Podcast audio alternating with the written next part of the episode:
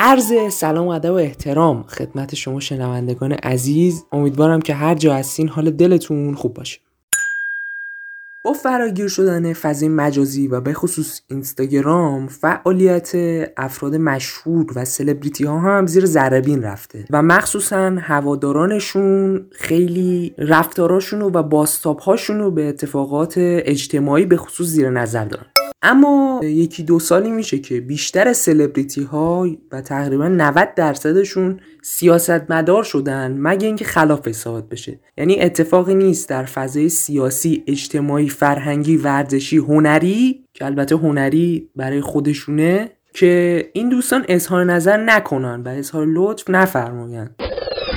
اما این اظهار نظر سلبریتی ها یا سلبریتی نماها یه سری جاها که باید باشه نیست و یه سری جاها که نباید باشه هست و زیادم هست.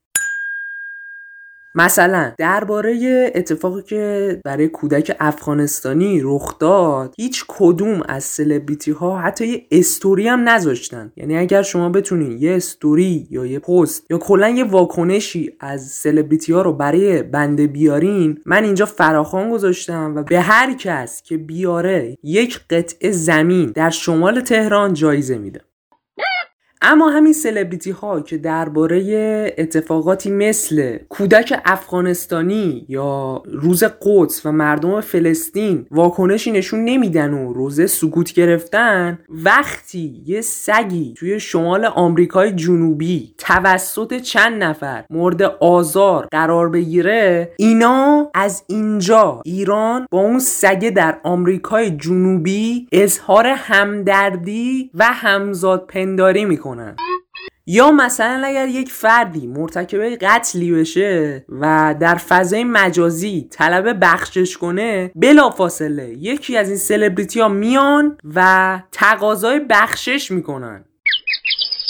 یا اصلا یه مدت حرف یه عده از سلبریتی ها این بود که واکسن بخرید و یه عده هم می‌گفتن واکسن برای سلبریتی ها بخرید. یعنی برای مردم نبود برای خودشون بود که البته خدا رو شکر در اولویت دریافت واکسن قرار نگرفتن. اما البته همه سلبریتی ها اینجوری نیستن. سلبریتی هایی مثل آقای مهران مدیری مثل آقای رضا عطاران و بقیه قابل احترامن و انصافا واژه سلبریتی هم براشون بسیار کم و ناچیزه. اما یه عده‌ای هستن که خودشون به خودشون میگن سلبریتی. follower fake می‌خرن و از سال بعدم قراره برای follower اشون مالیات بدن. اما به قول آقای مهران مدیری این دوستان یه لبریتی هم نیستن. چه برسه به سلبریتی اما اوج کار این سلبریتی ها اینجاست که هر اتفاقی میفته علاوه بر اینکه اظهار نظر می‌کنن با تلویزیون قهر می‌کنن.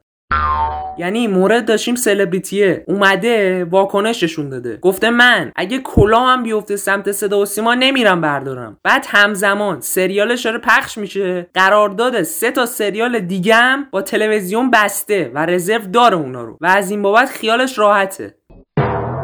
اما نمی‌دونیم منظور اون دوست عزیز سلبریتی از کلاه چه کلاهی بود.